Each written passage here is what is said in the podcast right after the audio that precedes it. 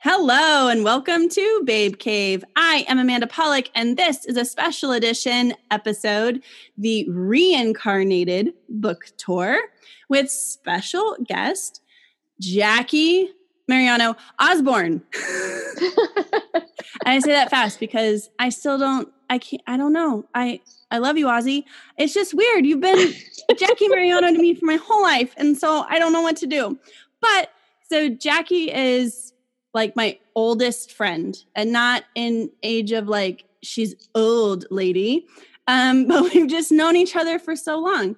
Thank you to our mothers debbie and donna. Thank you. Uh but so yes Jacque has been there for so many uh, milestones and in my darkest days. But she is a honestly a marketing genius even if she wouldn't say it herself and she is now officially a business owner with JacqueO Creative. And I am so excited for us to sit down and talk, and you can hear about all of the really like inside stuff because we lived together for a bit and she knows things. She can tell you the secrets.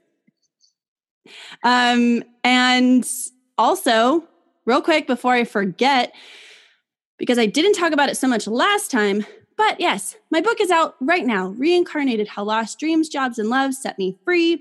Go to amandapolick.com and you get a bonus audio training called the Thrive Formula, taking some key concepts throughout the book and giving you some tangible steps to implement them in your everyday life. And then $1 from every book goes to St. Jude Children's Research Hospital, which is a cause that I've been involved with for a couple of years. And St. Jude is the patron saint of lost causes, which I identify with so much of just feeling like hope is not there, but it somehow is always right around the corner, like so many families from St. Jude. And I wanted to bring you in to uh, continue uh, to make sure that no family re- ever receives a bill for treatment, transportation, housing, and food. And also, when you go to the website, just real quick, you will get a download link because this is an ebook. You will not receive a physical book in the mail it will come hopefully one day. Don't worry. My brother asks about it every day. But I am working on it, but it is an ebook, but it's a fabulous ebook. You can read it anywhere. Also, please don't click the download link multiple times. I'm not going to name names. You know who you are. But because then it will say that there is not a file available. And it's okay because I can resend whatever I have to and we'll figure it out. But just make sure that you just click it once. Okay. So, all of that to say, welcome, Jacque. Woo! Uh, yeah. You can read the book anywhere, like by your pool, because it's about to be summer. yes. I know when you said that earlier, I was like, I want to be by a pool reading my stuff. Come visit. Um, um but yay, I'm so excited that we yay. get to do this. Me too. You hear ice rattling. oh man. Cup. So, um, yeah. So what I wanted to do with this book tour, and for those people who are just kind of jumping into this, but I really wanted to talk to people who have just been there throughout so much of this story and also hear how they've pivoted, they've been reincarnated. I feel like it's a theme that resonates with so many people because nobody has it figured out.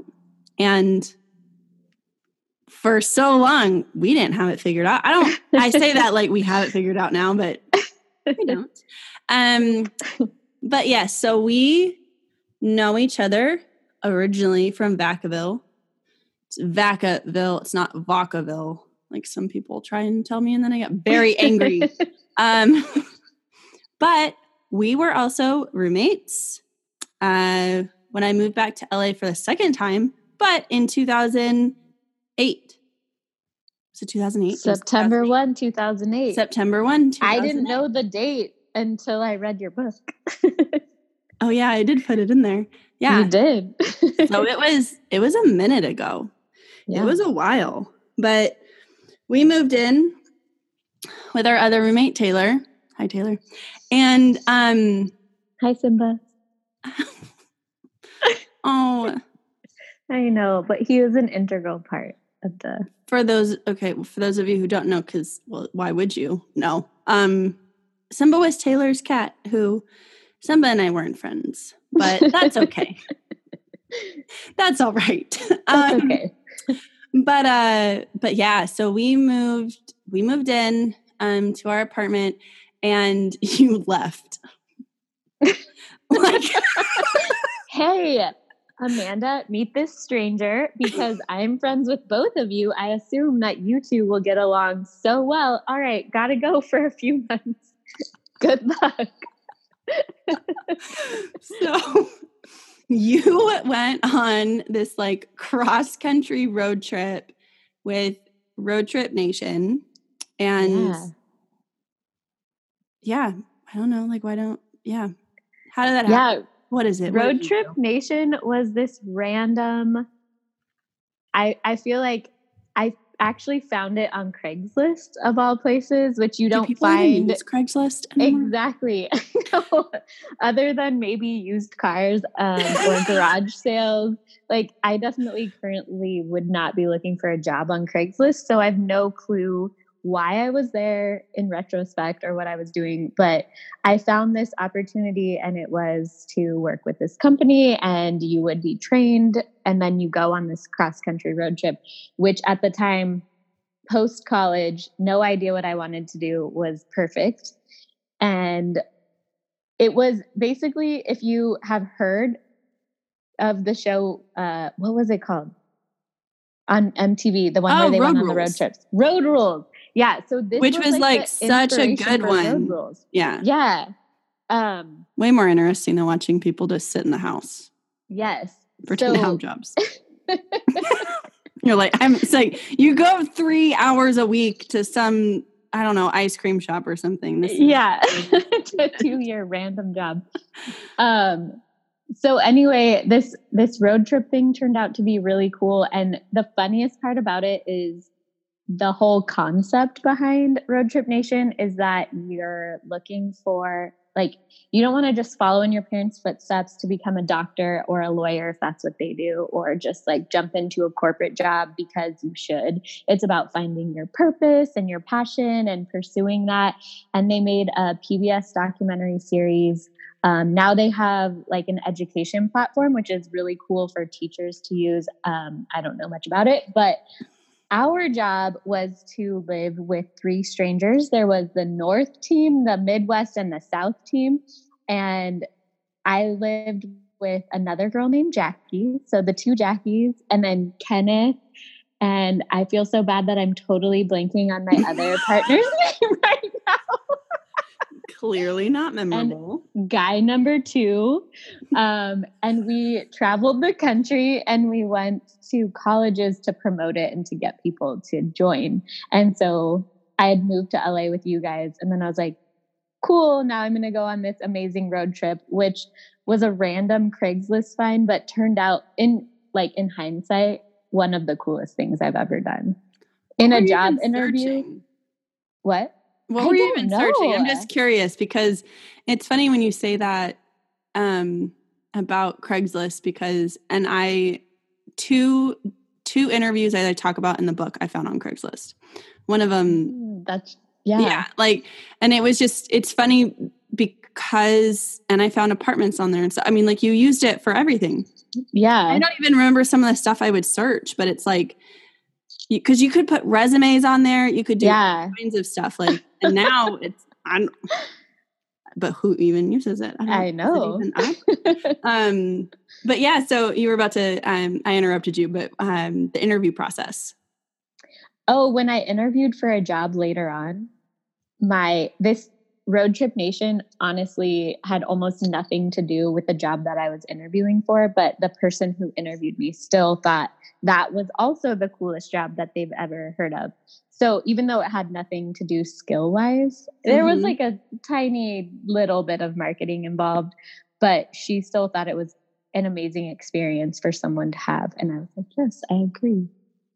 Like a good thing too to set you apart from other people because 2008, 2009, I mean, that's when everything crashed. So it was all of like like I hadn't gone to school at that point, but like all of my friends, it was like we were supposed to graduate and just have these jobs that were just yeah. in. Oh, that's not going to happen? Great. yeah. It was so funny to read about that in your book, how you noted when that crash happened, because I had, like, I was very naive. I probably still am, but I didn't, it really didn't even hit me in my head how that affected me at the time. Like, in retrospect, I can look back and see how it was more difficult to find a job. Mm-hmm. But at the time, it was just like, oh, this is how it is and that's something that I talk about too of like in the moment when if you know people who were laid off or if you're looking for work or whatever kind of the mentality of a lot of people was like oh it's you're just not looking hard enough you can go yeah. find something you can do whatever and but now when you talk about it people like oh there's no way you would have been able to find a job. Oh it was hard for mm-hmm. everybody. It was so it is kind of interesting when you go back and because in the yeah you're totally right. Like in the moment you're like well i know that this probably affects me a little bit but i'm nothing. You know like i in yeah. the scheme of whatever like i'm i'm not so much but you just it takes a lot longer for it to kind of trickle down mm-hmm. some ways of of that but no i think it's really cool so like so when you set out to go on the road trip like what was what was like your itinerary? What were you guys? Um, so I just got dropped off in the morning in Orange County at I think my mom dropped me off. Um, and then this oh Anthony, I remembered his name. Anthony was Kenneth there. and Anthony and, and Jackie yep, and Jackie. And Jackie okay. and Jackie. Um, and we just loaded up in the RV and we hadn't we had a loose itinerary so the first week we could do whatever we wanted but we had to be at a certain location in the east coast by whatever date like a month a week or or two and mm-hmm. so our RV ends up breaking down and we're staying at this random RV park we meet the sweetest couple who own it they say they retired there and it was their dream to own an RV park in Winnemucca Nevada who's ever even heard of that town. That's such a great name, though. I know. When we end up going, and I have these pictures, and they're some of my favorite pictures. We're like driving the RV around in, in a circle. One of the guys is standing on top of it. So we're driving very slowly. And later, uh, the people from Road Trip Nation saw that and they were like, So you're not allowed to do that. Don't stand on the RV oh, Kenneth. to do that. Kenneth brought his skateboard and he did like some skateboard trick on the top of the RV. Oh, and they're like, course. yeah. I was like, that's an amazing photo. And they're like, don't do that again. also, don't post that. Uh, yeah, but we had a week to get out to the East Coast. We could do anything we wanted in between our uh, quote unquote tour stops, which were at different colleges that had been set up for us. Um, we stopped we had a bunch of stops in New York, New Jersey. In New York City, we stopped at FIT and had the most we had the weirdest experience with these guys who jumped on board who said they were on the Jerry Springer show and they like one of the girls was a stripper and they were like of course gonna rob us. I know. They were gonna rob you? The, yeah they were telling us, and then we were like keeping our eye on this one girl who kept wandering around the back. And I'm like, I don't know what I'm gonna do if she tries to take my stuff. I have no authority here. I'm a very small person. I have no authority. yeah. Just say, please get out. um, yeah, we went from New York. We went to Canada on one of our off days without passports, right when that law changed where you needed passports.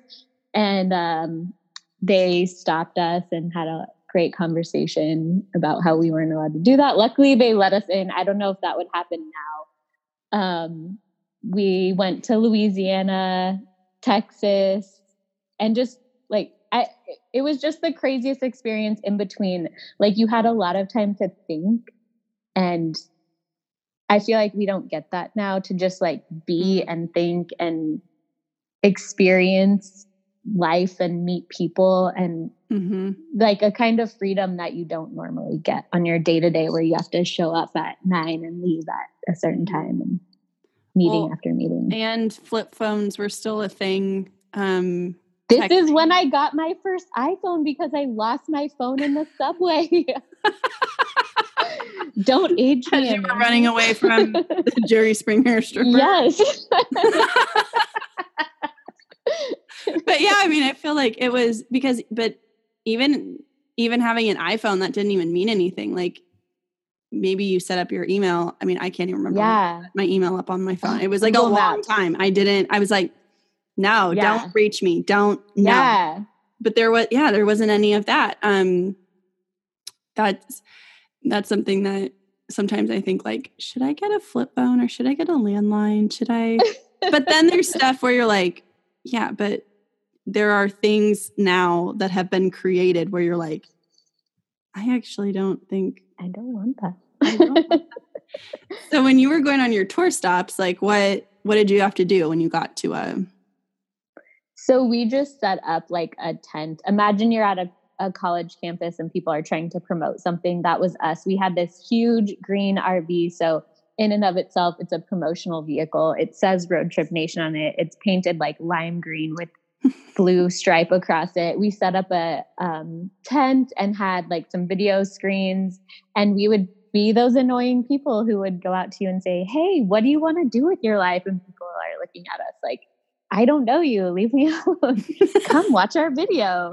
We're not creepy at all." um, but people were interested because it was so different and weird. They were like, okay, well, what is this? And if you say PBS, it sounds safe, you know, Sesame Street and stuff. so, yeah, kids would come over and then we'd ask them to sign up. And if they did, they had the chance to go on their own cross country tour and interview people from people who have been interviewed for this. Anyone from like Howard Schultz, that's his name, right? Starbucks CEO, um, to random like local entrepreneurs who own their small businesses and everyone in between authors um, they did a band tour once where they interviewed they followed bands and then interviewed them along the way um, so it was, it was really cool you can go online and watch those interviews too That's so awesome. no, and I mean, when you were talking about you have time to think and whatever, I mean, when you are driving across the country constantly, there's a lot of time.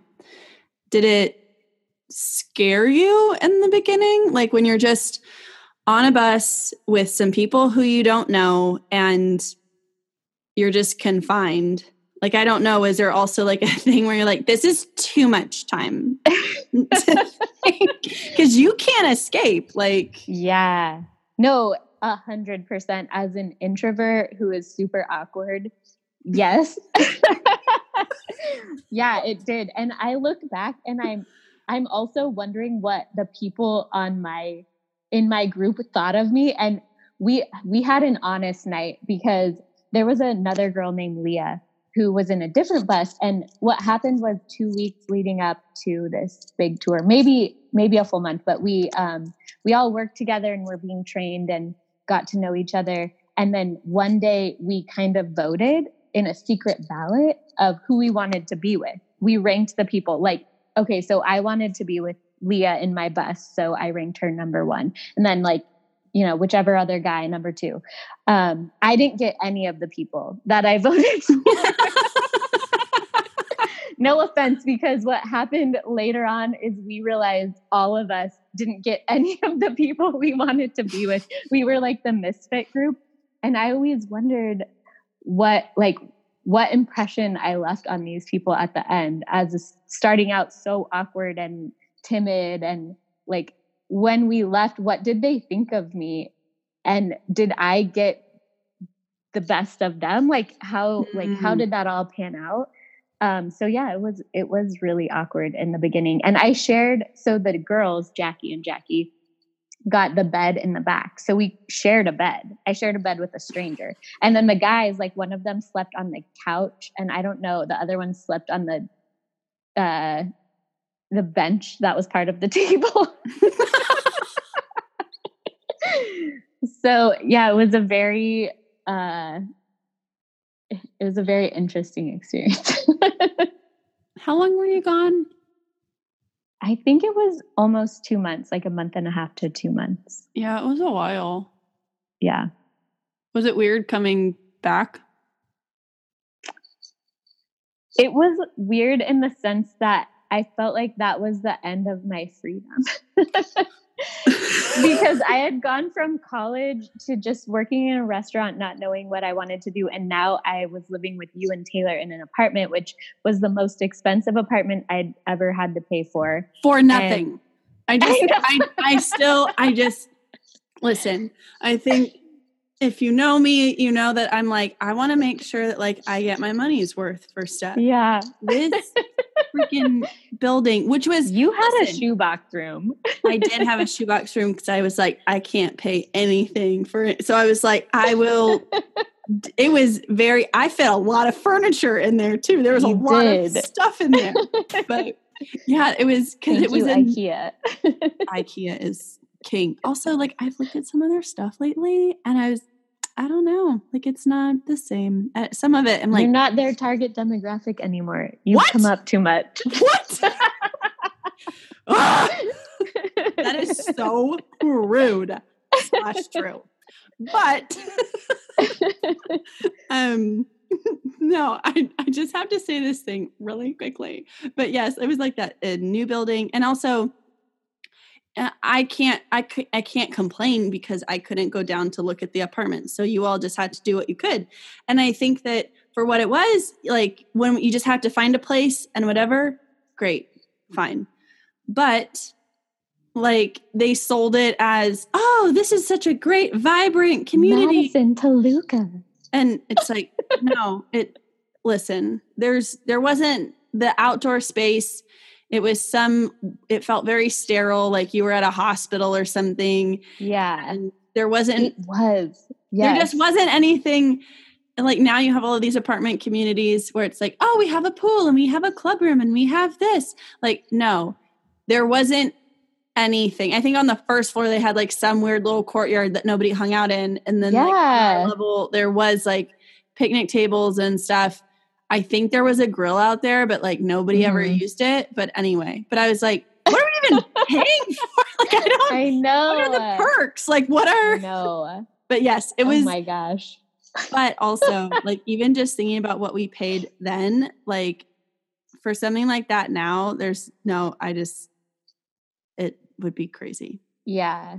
But LA anyway. apartment housing is a, a beast, and I remember when Taylor and I went to look for the apartment, like these green people who have no idea what they're looking for. I remember the Ralphs in West Hollywood. We just got off the freeway and had no idea where we're going. We're like, I guess we'll park here. And then we start going around to apartments and just knocking on the door, like, hello, do you have an apartment for rent? No idea where we are. And so I don't know how we found or picked that place, but after now living in LA for like 10, 11 years, uh, I've seen a lot of places and there's a lot of garbage, a lot of garbage for way too much money. And then there's also a lot of like super fancy stuff for ungodly amounts of money. So it's just a crazy place to live. it is, and especially like when you're just trying to like start out and you don't really know. And even though like I had lived there before, you still are starting new and even if you visited a place before or you feel like you kind of know mm-hmm. you still don't know like yeah you, i don't know it takes you a while to like get into your groove and stuff and so mm-hmm. like when you moved like finally came like home um i mean i'm sure it was a little bit weird because like we had been there for a bit and then you know you're still trying to figure that out and so what um I ask these questions. I know some of them, but anyway. But so, but when you got back, um, what was that like? Like, did you think, okay, so I just want some time, some more time to figure things out, or did you feel like you needed a job, or because you just said like my freedom is gone, and so what kind of freedom were you like really wanting? Yeah, I definitely needed a job because I did not learn to save. So I definitely needed a job and I had no clue what I was doing. Like I went to college because that is what was always kind of planned for me was education, go to college. And also college for me was an experience of be- becoming a grown up like you know, having some freedom, learning how to be on my own, being away from my parents, all of that more than the educational aspect, um, which I got. But I went to school for media arts and I didn't choose that because I I saw a path for myself to the entertainment industry. I just I always was interested in movies and TV and um, still because I binge watch way too much. I'm still very interested in it. Um, but when I got to LA, I was like, I have no clue what I'm doing. So I'm just going to go back and work at this restaurant, I guess, while I figure something out. And I ended up going the safe route, which is not at all what I mm. want to do. I went like office job through a connection, through my dad. That's how I got the job. But I still worked at the restaurant. But it was like, I just had no idea what I was doing and I just needed to pay bills. So mm. I, just one foot in front of the other. And that's mm-hmm. why it felt like no freedom. Now I'm tied down to bills, to this apartment I have to pay for, to just wandering around having no idea what what is next or what I'm supposed to be doing. That's not like the realest thing. It's like the wandering, you know, where you're just like, I don't know. I guess I'm just trying to figure it out. And then people yeah. keep asking whatever they ask. And you're like, well, I guess I should probably pretend like I know things. Yeah. I went I'm to doing. college, so I should get a job now, right? That's isn't that what people do? Yeah. I just went on this trip that was all about pursuing your passion, and now I'm going to go work at a desk. that makes sense. so, when you made like that transition, like, did you feel like a part of your I don't know. Something for me that's always been hard is like I have associated like the thing that pays my bills sometimes with like that is a representation of who I am as a whole. Mm-hmm. That is, you know, and so as someone who's like, no, I want to be free and I want to do my thing. I don't want to, I don't want to listen to you. And, you know, whatever like i think some people don't identify with that so much but like did it feel a little bit of like confinement or because i also can feel the opposite of like sometimes it's nice to have that job that you're not super excited about you don't really know because you're like well it's just something. And it's easy to explain to people and people will just leave me alone for a while. Yes both. I so I worked at the restaurant first and that was good, but it was always like am I going to pay my bills? Or like can I go out to eat? You know, it was really hard to understand how much money I was going to make and I know now one thing that I really value is financial stability. That's really important to me no matter what I'm doing. I have to know that I can pay my bills.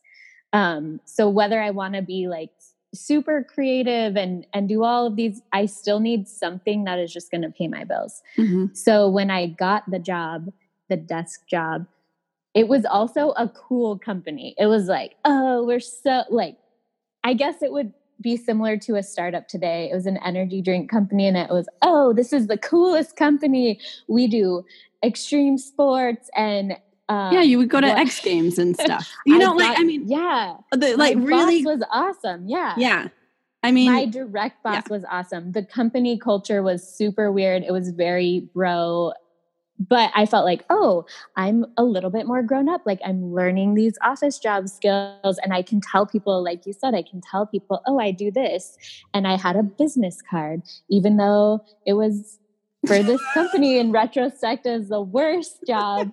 Um, at first, though, it felt like, oh, cool, I'm a grown up and I I do something, and mm-hmm. I get to go to Mammoth and go snowboarding for the Roxy Chicken Jam, and then go to the X Games, and mm-hmm. it had perks. So made it okay. Yeah. I under I just I feel that so hard. And so the thing of like sometimes it's nice too to have things where it is cool and you like to experience it because you are so into like all of that stuff. Um you know as far as like snowboarding and wake you know like you're very active with all of that stuff where i'm like i'll be at the lodge or whatever you do. Um but uh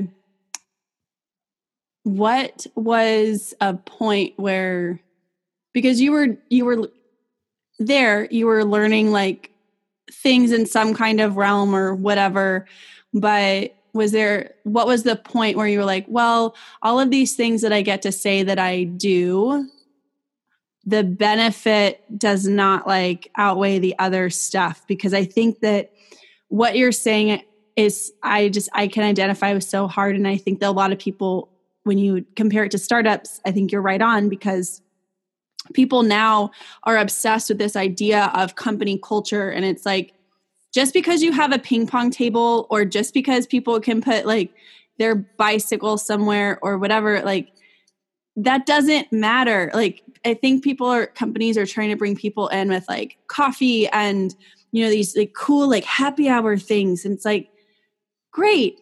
But if you're crappy people and if it's like not a good place to work it doesn't matter. And you can because i it's like almost just so much more about the bragging rights than other stuff. So, like, yeah. what was that point where you were like, well, I'm learning things, but I'm not, and I don't care about these extra things as much? Yeah. I think it was when I got fired. no, but honestly, I it was a slow burn. It was there was a long lead up to that. I didn't think you were gonna say that because well, it's been a long enough time now. Okay. So because you know caveat to that is the is my the executive vice president was really cool and he knew my dad and he said you know you don't have to tell people in interviews that you got fired. I distinctly remember him saying that because i was like thank goodness that's the only thing that's going to save me because i've been here for like three years. Um, what happened was it was really slow. People weren't genuine. There was a lot of, it was like high school, people talking behind each other's backs. And it was just this slow build up where I became such a terrible person. And mm. the thing I think about is I wasn't being me. I was being a crappy version of myself there. I became like I thought everybody hated it. I thought everybody hated working there because we would go out and we would talk about hating it and but it was really me. I was the one who was coming to work. I barely wanted to open the door to go inside the building. A few times I would walk up the stairwell and be like, "No, I just want to go home." And I I started being late, which I'm always late everywhere, but for me, mm, being I don't, I'm not familiar with this. Nobody is familiar with that trait of mine. Um, but like pushing the limit on being late to work is a sign that I don't like it, and I started doing that. It was noticeable. Um, I started having an attitude to people when I never really would do that. Um, I just I couldn't control how much I didn't like it. And what I learned from that and have told people since then is if you hate your job so much that you talk about how much you hate it, you're miserable when you go there, you're miserable to your friends and family when you get home, you need to do something about it because if you don't, you'll either just, you're only hurting yourself, mm-hmm. you're going to get fired. I'll tell mm-hmm. you from mm-hmm. experience. Um, and it's just like there it, there's no your life is too short to linger in that situation and i stayed there too long. I should have been looking for something different. I should have been like asking bosses like what what we could do to fix the situation but i didn't do any of that. And yeah that's what happened. No i well i appreciate you being so honest with that because i know like i I didn't want you to say anything that like you don't want to say. But also I fully um understand that thing of like when you're in a job like some of so some of the layoffs that I've had like and I talk about this in the book and it's not that like I did stuff that was so crazy or whatever so like the layoff was like yeah this is just a nice way but you can sense stuff and other people can sense things and I can see even when I was younger I would push like I wasn't late, but I would come and it was like just barely there, or you're just a lot of it for me was like if I feel that my boss doesn't care about me or whatever, why am I going to care? Yeah. Whatever it is. But you're only hurting yourself. Mm-hmm. When you're in those jobs where you're like, I don't want to be here, I don't want to whatever. And I also, it's funny when you were like, I thought everybody hated it, but it was just me. But like, I think that's also a dangerous thing too when you're working with people. And because I've had instances where I'm like, oh, I think we're all on the same page. We're all on the same page. These are the things that we don't like. And most often, I am just the loudest person to say it, or I am the person who will bring it up because I don't like chatter in the workplace where like people mm-hmm. are saying, like, we don't like this or we don't like whatever but it could have just been me, like with my bad attitude. And I'm like, nah, I'm just going to bring everybody down. like on Mean Girls, when she talks yeah. about like, it's like word vomit. Like you just, you can't stop it. But it doesn't feel good. And you know, like you, you know that you're not being your best mm-hmm. person or whatever. And then that's just also not actually fun. my coworker who he ended up staying there for like another six years. He just recently left. Um, the when I really knew that was true, when I really knew it was me and not everybody, because everybody would complain together. Mm-hmm. But I met him once for happy hour or something um, a few months after I didn't work there anymore. and he was like, Whoa, you are a totally different person. It's like you're so happy now. And you're, and I was like, thinking in my head, I didn't even realize I wasn't like this before. Mm-hmm. I thought, like, I like seeing from an outside person's perspective, having them tell you you have changed changed so much. Like I didn't know I was I was the miserable cloud that came to work every day. That's no good. Nobody wants to be that. Nobody no. wants to bring the office down. so so then so you don't have your job what are you doing? Uh, well, thankfully, I still worked at the restaurant because mm-hmm. of that financial stability need. I still, and uh, startups sometimes don't pay a lot of money. So I had two jobs. I'd been working two jobs the whole time. So I went full time back to the restaurant. And now I was, here's one thing in college, I remember not knowing what I wanted to do. And I asked my mom, what kind of job can I get that is not an office job? Like, I don't want to sit at a computer at a desk all day.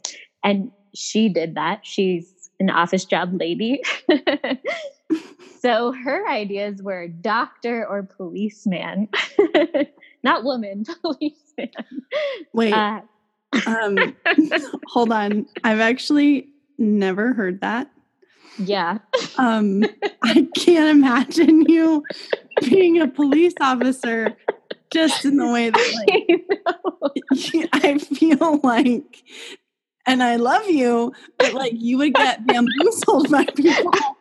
totally get bamboozled. like, I'd be like, oh, okay, you're free to go. yeah, you would come up to a call and you're like, oh, I know. Like sometimes you just have to break into your house, right? Like yeah whatever. That's happened to me before, so, so, I totally get it. whatever with all that copper wiring or you know whatever. Yeah. oh my gosh.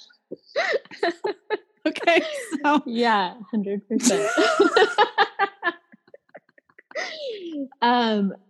So my mom's creative mind; those were the only options she could come up with. So I was like, well, I guess I'll just continue with media arts and then like see what happens afterwards. So now I've worked in this office job.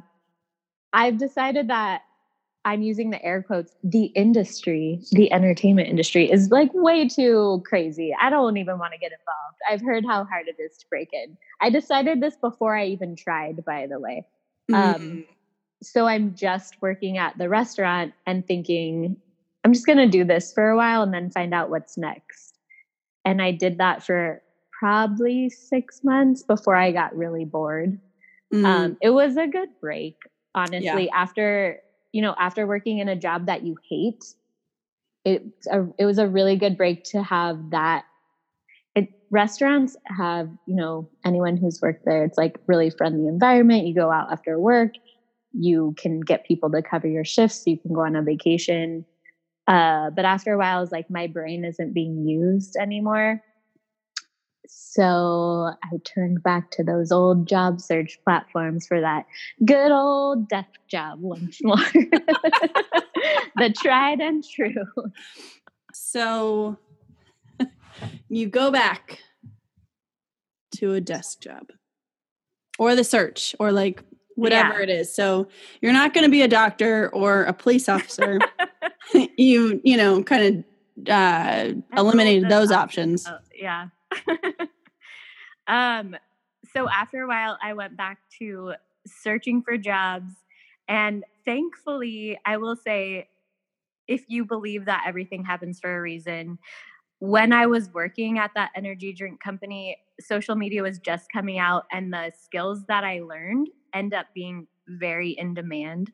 So that set my resume apart in the future um, and kind of led me to where I am right now. But I randomly found this job on Indeed and I apply and go through a long interview process. And at this time, I had given myself the space to kind of reset because hating working at a desk job was awful.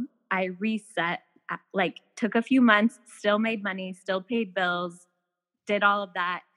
Um, and was ready to go back to, okay, let's try this nine to five again. Let's try this desk situation. And uh, got this job, which I still have six and a half, seven years later. Um, I didn't realize up. it's been that long. No, it has been a while. Yeah, I've moved. I have I, two promotions. Um, I have an amazing team, an amazing company. Like, it's not my perfect job.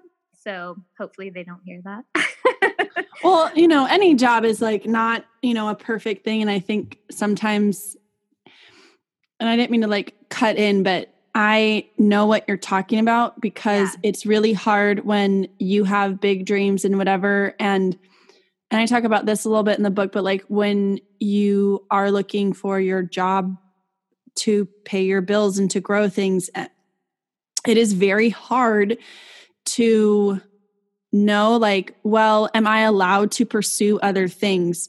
You don't want people to think that like you're not there to learn or to contribute or whatever. So it gets really hard like you know where is that line of like i'm allowed to do these things on the side.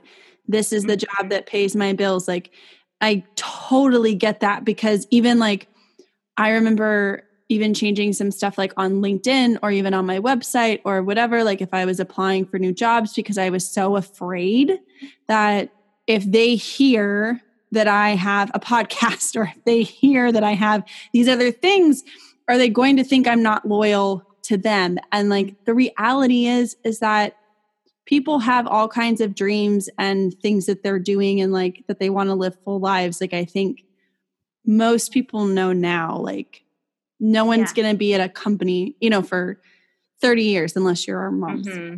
Yeah. if they listen to this, we'll see. oh, I'm sending the link. Um,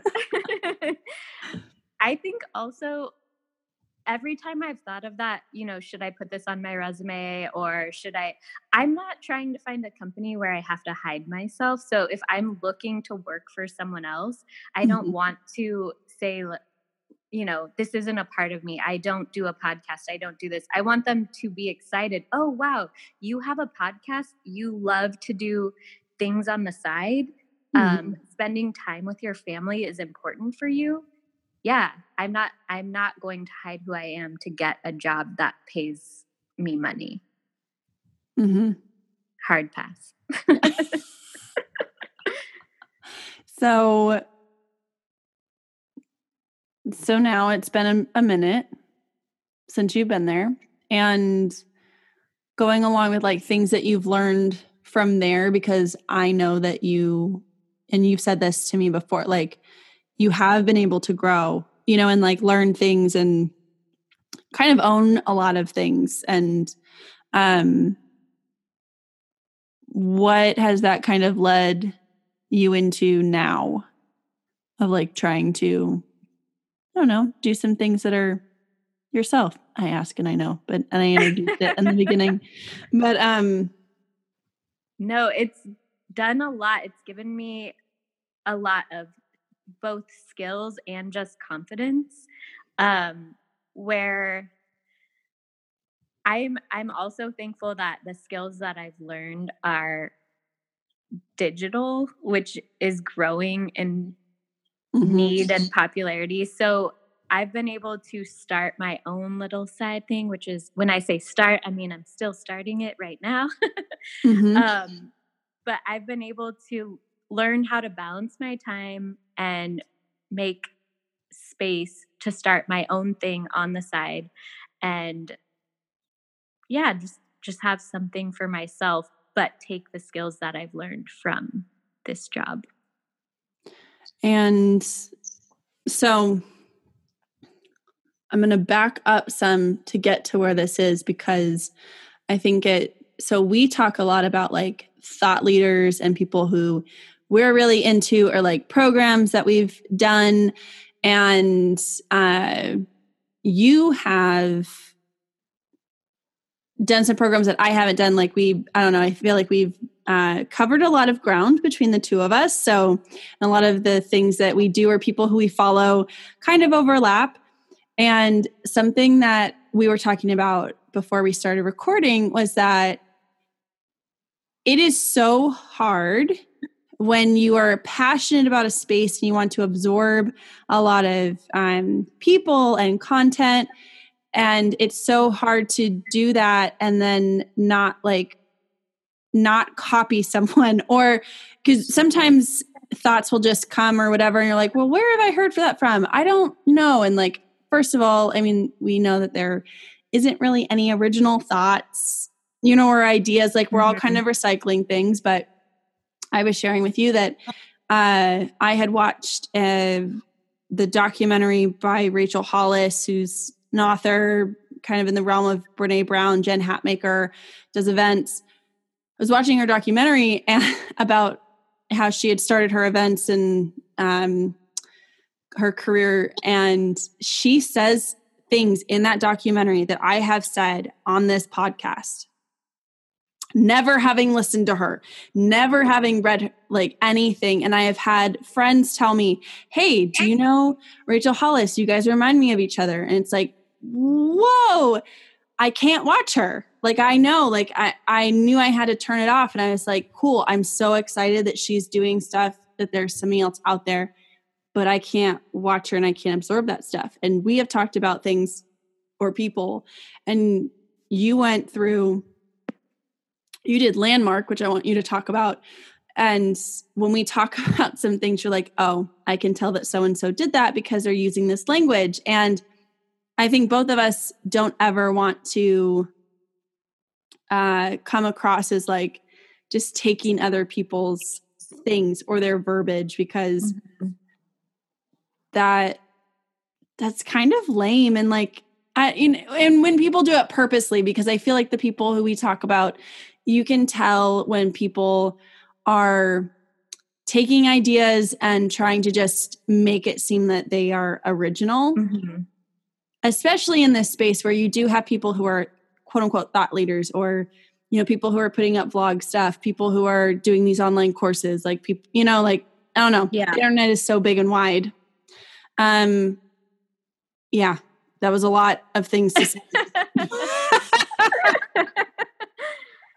no, I I totally know what you mean. I it is hard to even I okay, so side tangent, but I remember in school being given prompts and then if somebody showed an example, then I got stuck on that example.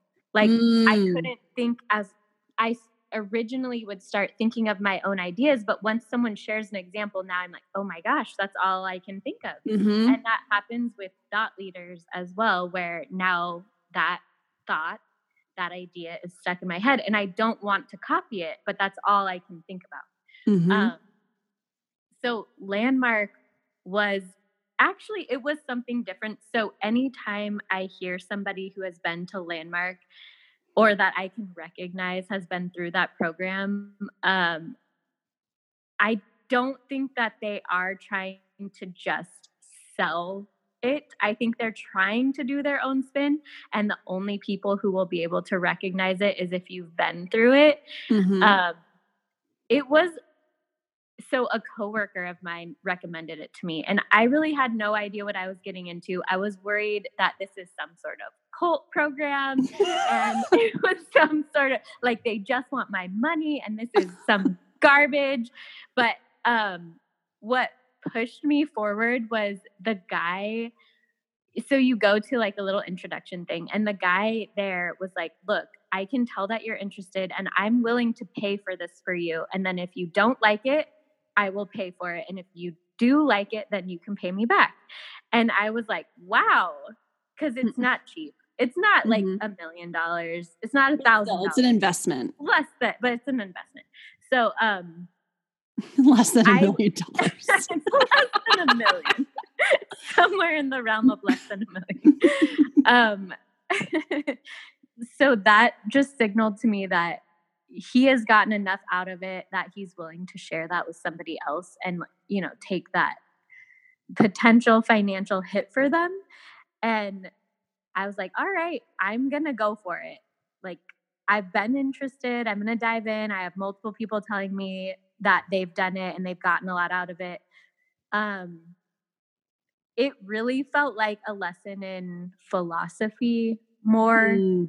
like how and there are a wide variety of people there. There were people there who have been through incredible traumas in their life who worked through that while they were there. Like like stuff that I can't even imagine going through and then showing mm-hmm. up and telling people about cuz you could stand up and share your stories and at certain points and um then there were people whose companies had sent them there and they were there to learn this as a company tool and a way like mm. a a way of thinking through ideas and being innovative and stuff like that. So it was a very, very different types of people were there.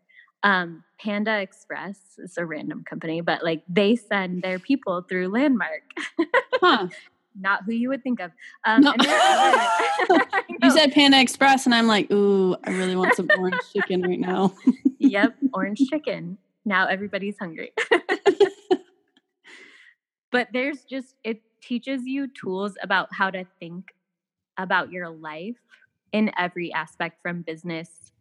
Um, some things that stick with me were when I think back to being fired, it's I wasn't showing up and being the person who I want to be. Every day in my life I should show up and and be a person who I want to be. Like be loving, generous, whatever it is, whatever you want to be. Like mm-hmm. that's that's what I need to give, you know.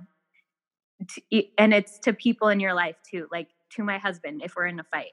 Am I being an asshole? or am I being loving? You know, am I being stubborn and mean and like all of this terrible stuff? Or at work, am I being helpful? And I get to choose what it is that I want to be. Um, mm. Um, yeah, Ooh. you get the choice. Well, so when I when I worked um, at the grocery store that I worked at for on and off for so long, um, I remember that because when I worked in Napa, I helped open that store and they had like all of the, you know, C level execs come into town and we did all of these like really intense trainings. And one of like the, I don't know, he was like pretty high up. He had this whole thing of every day you come to work, you decide Mm-hmm.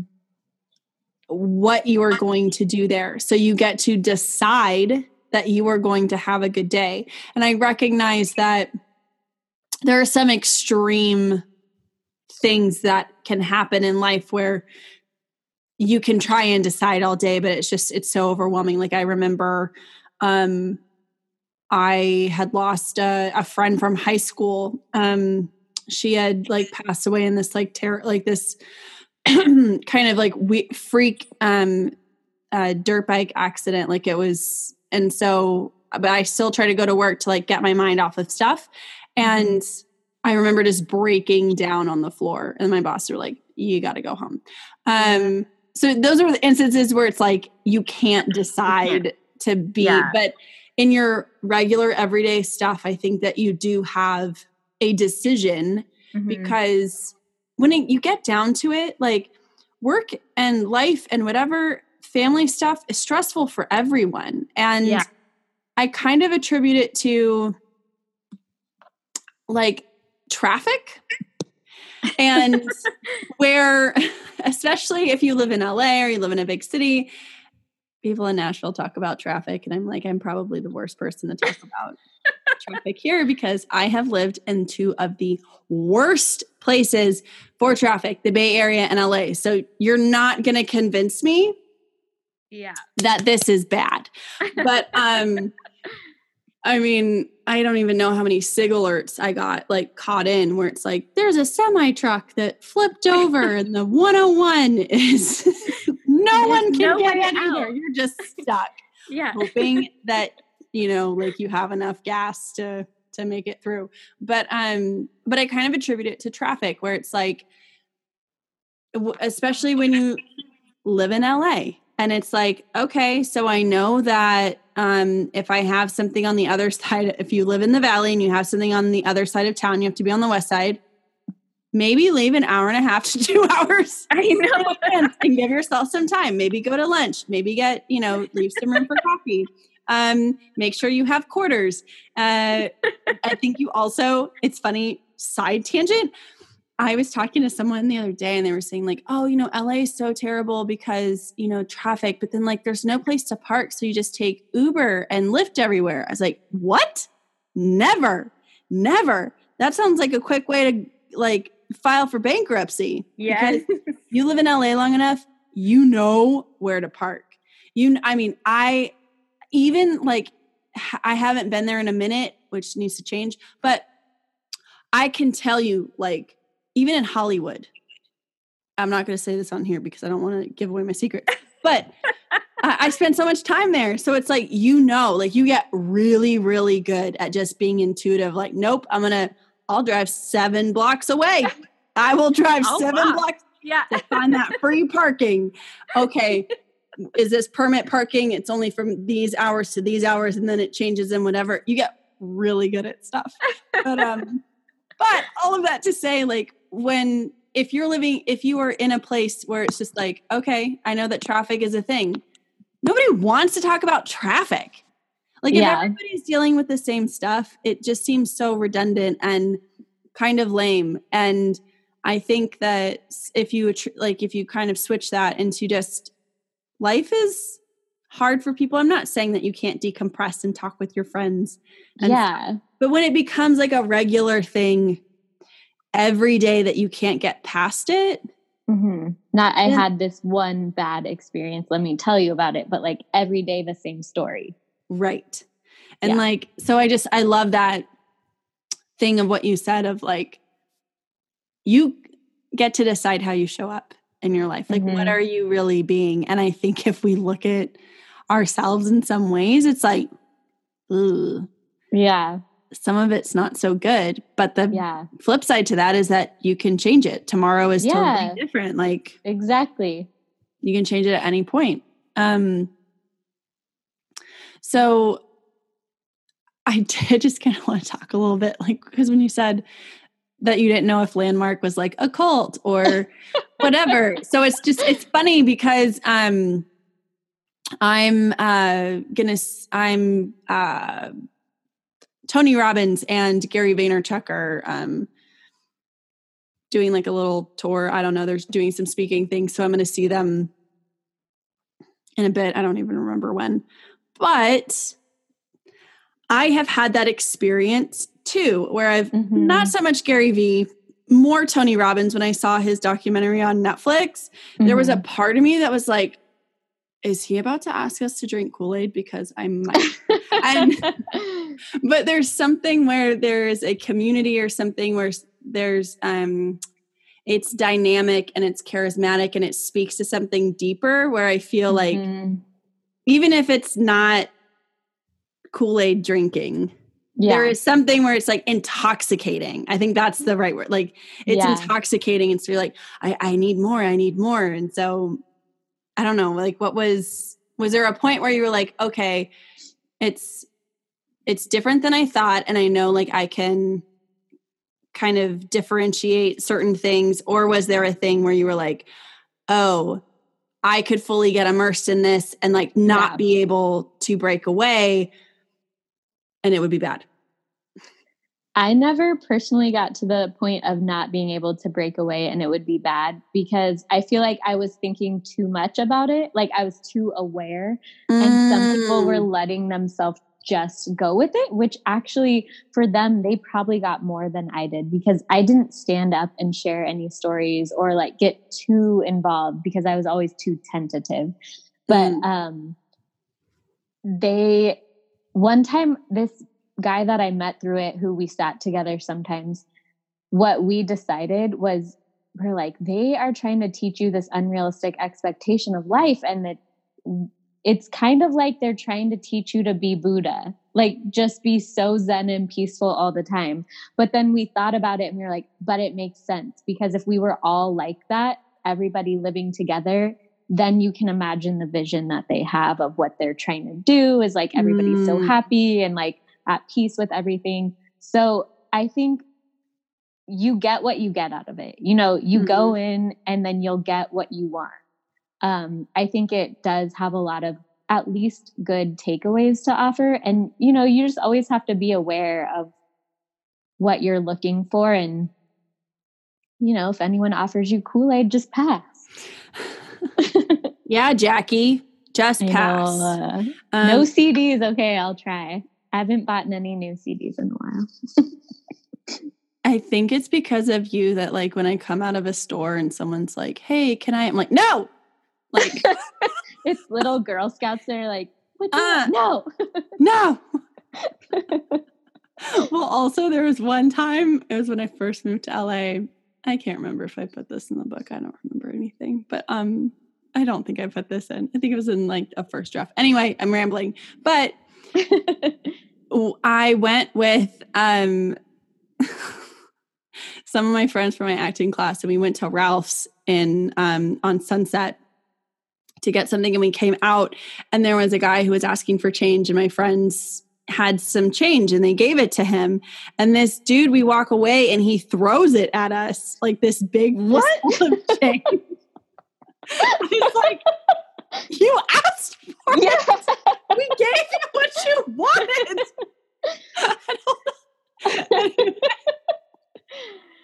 I just will never forget that every time I went to that Ralph's again. I was Do like, you remember when Taylor bought the pizza and the guy said, Oh, thanks. I actually just ate, but I want I wanted some beer or something like that. At the little Caesars by our house. She's like, Oh, this homeless guy or you know assuming he's homeless he's asking for money and so there's a little caesars she buys him pizza and he's like cool thank you that's so nice but i just ate so i was really just looking for some beer.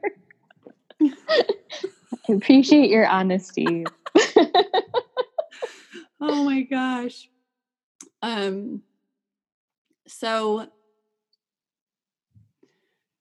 so you are starting a business and you are figuring out what that is and we talked about this a little bit before but um I also recently, like, because of my book and because of things, it was like, all right, I need to finally get a, you know, you have to do the proper paperwork. You have to all of these things official. And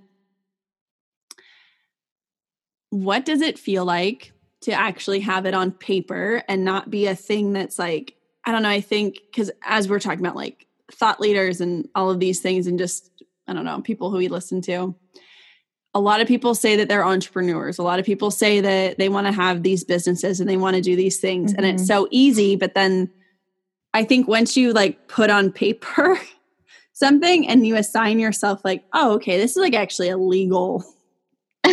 These are this is legal paperwork. uh, what did it feel like when that was official or like what did it even feel like for you to say oh this is actually the next step i have mm-hmm. to take and not just yeah one day i want to own a business one day i want to do these things um so first a side tangent story about that is love I side tangent stories. If you guys can't tell this is actually how we normally talk the side Probably. tangent podcast. Crazy but um i was listening to something else a, a woman was interviewing Howard Schultz, and he was telling his story about how he became CEO from nothing, right? Like mm-hmm. he was, I didn't realize, I had never heard it before that he was born in, you know, um, in Brooklyn and lived in Section 8 housing and whatnot. Um, and so she was saying how a teacher friend of hers had a student who couldn't envision themselves doing anything other than becoming a pizza delivery boy because that's all that's the best of what he had seen. Mm. So that's crazy to think about but is absolutely true like we look up to the kind of what have our parents done who do we know who's done something and what does that look like and so I don't know anyone who owns a company or is CEO. And I remember filling out the paperwork for the business and there was an option of like who are you and it said CEO and I was like oh my gosh I'm the CEO of my own business and then of course thinking social media I was like how am I going to post about this what outfit am I going to wear this is going to be the best I'm going to go down to the courthouse and I'm going to like I better get like Go down to the courthouse. Whatever. To go the city. I'm gonna go get married to the speaker. um, but when I I went down there, it was a little bit more humbling because people were you know doing other things besides just registering their business. But when you looked at the business owners, it was a vast array of people. It was anybody anybody could own their own business. Mm-hmm. People could be, you could have a food truck and you're down here. You could be a salon owner. And it, it was just a cool feeling to be like, wow, I pictured owning a business as one thing, but anyone can do it. You just have to go after it. And I'm doing that now. And I'm making it official. And it is crazy. And it feels really cool to be taking this step. It feels like, feels official. Mm-hmm. Yeah. How did that feel for you? Um, it was funny because when I went to the county clerk's office, I got there pretty early and it was very anticlimactic. Like nobody was there. Nobody was in line. Nobody. Of course, you got there early.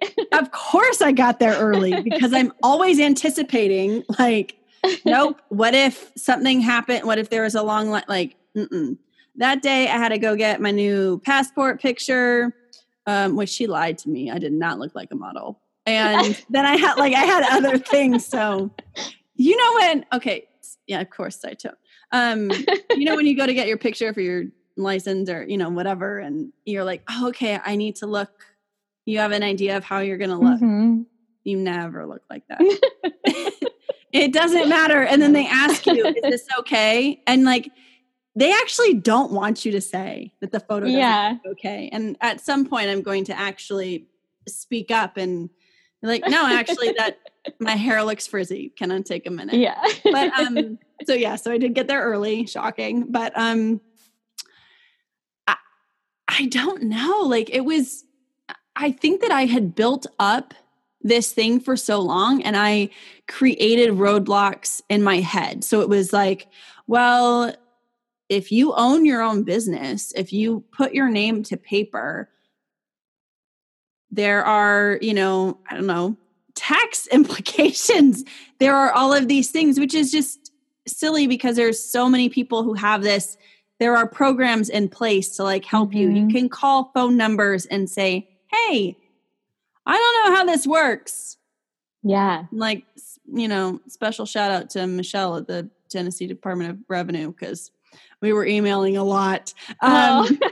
and I'm sure she's like, this bitch, I can't stop. Oh, Michelle. but um, I think that I had just built it up in my head so much. And sometimes I think that we are just so also kind of afraid of like good stuff happening where mm-hmm. you're so used to like trying to pivot or being in places where you feel a bit mediocre. Yeah. And it feels comfortable and comfortable. Mm-hmm. You know, where you're like, I'm not really doing the stuff that I know I could be doing or that I yeah. want to do, but it feels okay because no one's bugging me right now. Yeah. But to do something like this, because it's like, no, people are going to ask. people are going to, you know, check in on this. Um, but anyway, so what I, you know, I walked up and I just handed her my paper and my check or whatever I did. And she's like, all right, well, here you go. And she just slides a piece of paper across and says, you're a business, you're officially a business. And I just looked at her. I was like, that's like it. Like, did you I, not want to come out here and sprinkle water on my head or knight me or something? And I said too, I was like, wow. I mean, I I had um procrastinated on this for so long, and I don't know why. And she just, she just, she just looked at me and she was like, yeah, I don't know why either. You know, she's like, that's silly. And yeah, I I don't know. It just it felt so weird for it like, oh, I'm allowed to do this. Mm-hmm. I think mm-hmm. somehow I didn't yeah.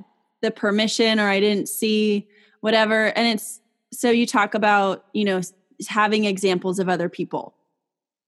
And and that's something that I talk about and it's like my dad has owned his own business since before I was born. So you know, I asked him about a lot of things and I think I felt a little bit better about mm-hmm. doing it. But it's also different when you are the person doing it. And mm-hmm. your friends or your family or whoever could say, like, yeah, do it. But when it's like, yeah. it's my name on the paper.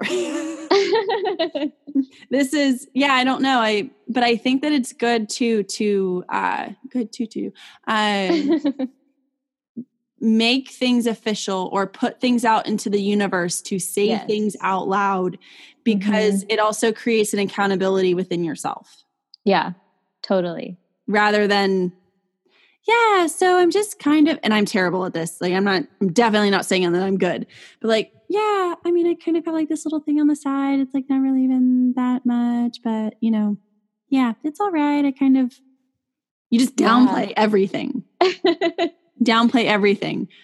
And I think that it kind of, it just forces you to like push yourself to say, no, I'm CEO. No, I am a business yes. owner. I don't have to. This can you help me with this? I'm mm-hmm. excited about it.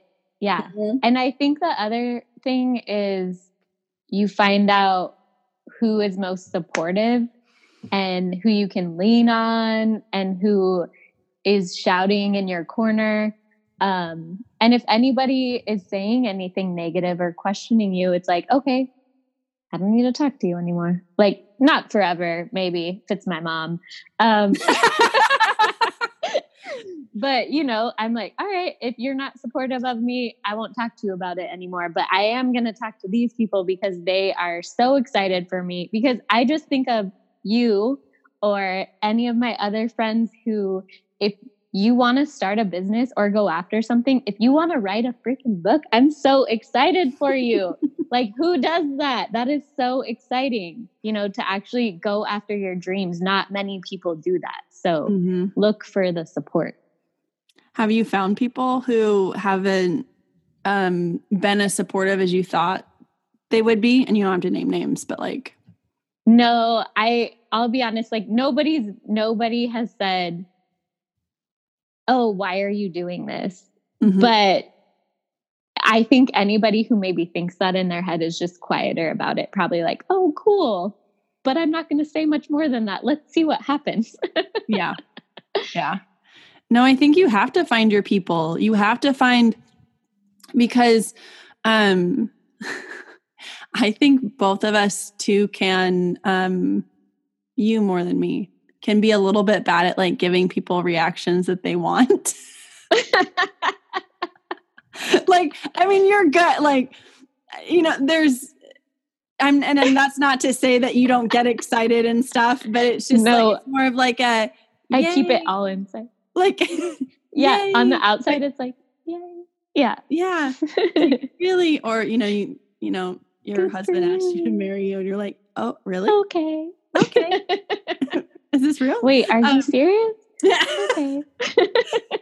but so it's it's hard some like it's i don't know like sometimes i'm like i feel like they want this reaction this is just what came out and i feel like i'm disappointing you but the truth is is that the people who really regardless of what like the re, quote unquote reaction is the people who show up and are like hey i'm reading your book by the pool hey i'm so excited about this stuff or whatever they will overpower anyone who has like some of those small doubts and i think that Mhm. especially in the beginning it's so fun too for me even like to see the people who show up and i'm like i don't even know what you're showing up for. Like i don't even know like not like i don't know what you're showing up for but wow you're showing up and i'm not really doing anything. That's really fun because Yeah. those people are the ones who are going to continue to show up and um you know because oprah had of course i'm going to talk about oprah but oprah has that quote or whatever it's like the people who you really need or something are the ones who like don't need to i don't something about the limo and the people who will ride with you wherever you are or you know most people want to ride in the limo but you have to find the people who you know want to be there when the cameras Mhm. go away or something i butchered Oh, there you go. that quote I like that version. but it yeah um but yeah so so what are what are the things that you are excited about now i know like business stuff like just started but are there things that you're excited about in your growth or personally professionally or whatever like i don't know talking looking back at all the stuff you talked about like how far I don't know, you've come. Like, are there things, what's the next thing you're just excited about? I'm ex- so the reason that I started this little little side business is your because business, your CEO.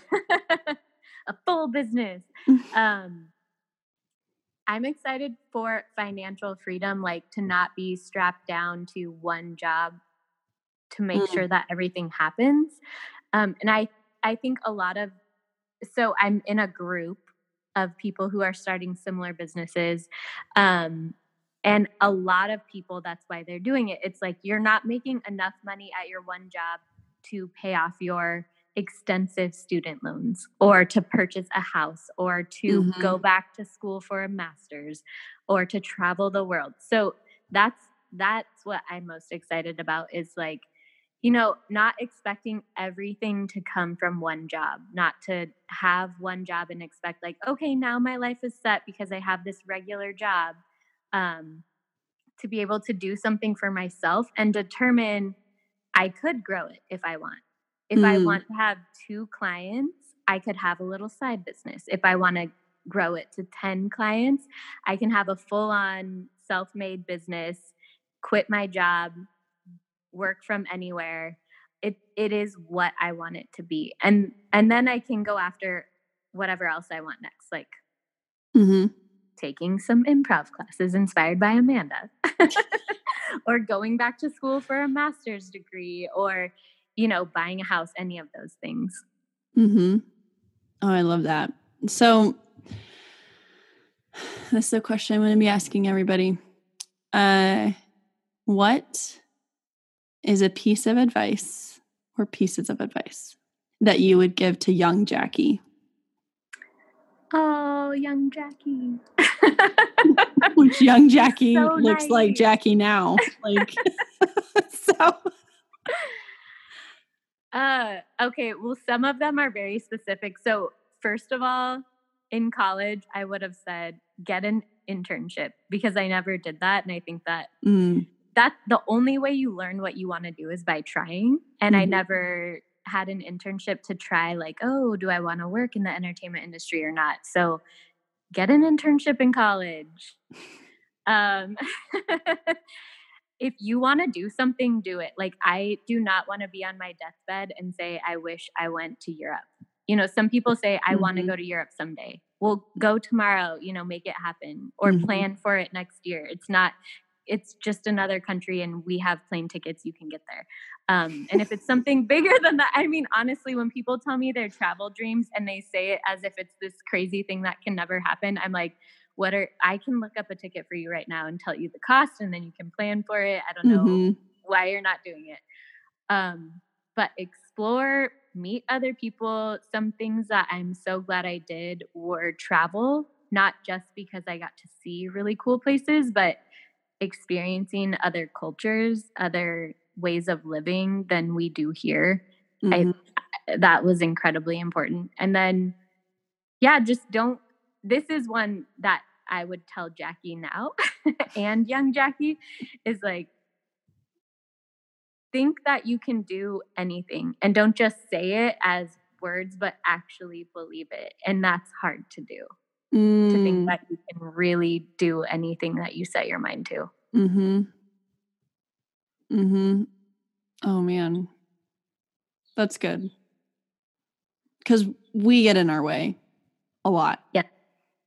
Just we as like a collective where it's like, Yeah. oh, I can't do that. And it's funny what you say about the traveling thing because that is something that I hear a lot of people say and and I say that having gone with my mom to Italy and that was like a dream of hers for so long and like once she finally did it because um she is she is so much more capable than she gives herself credit for and so she was afraid of like what the traveling would be or like being in a foreign Yeah. place or whatever and so and i you know i think about some of those things but i think too i'm like there's other people who are going to be traveling there's other people who don't know um Yeah. like so i didn't i don't know i, I didn't think about it so much but uh once she went like once she finally went to that country that she wanted to go to for so long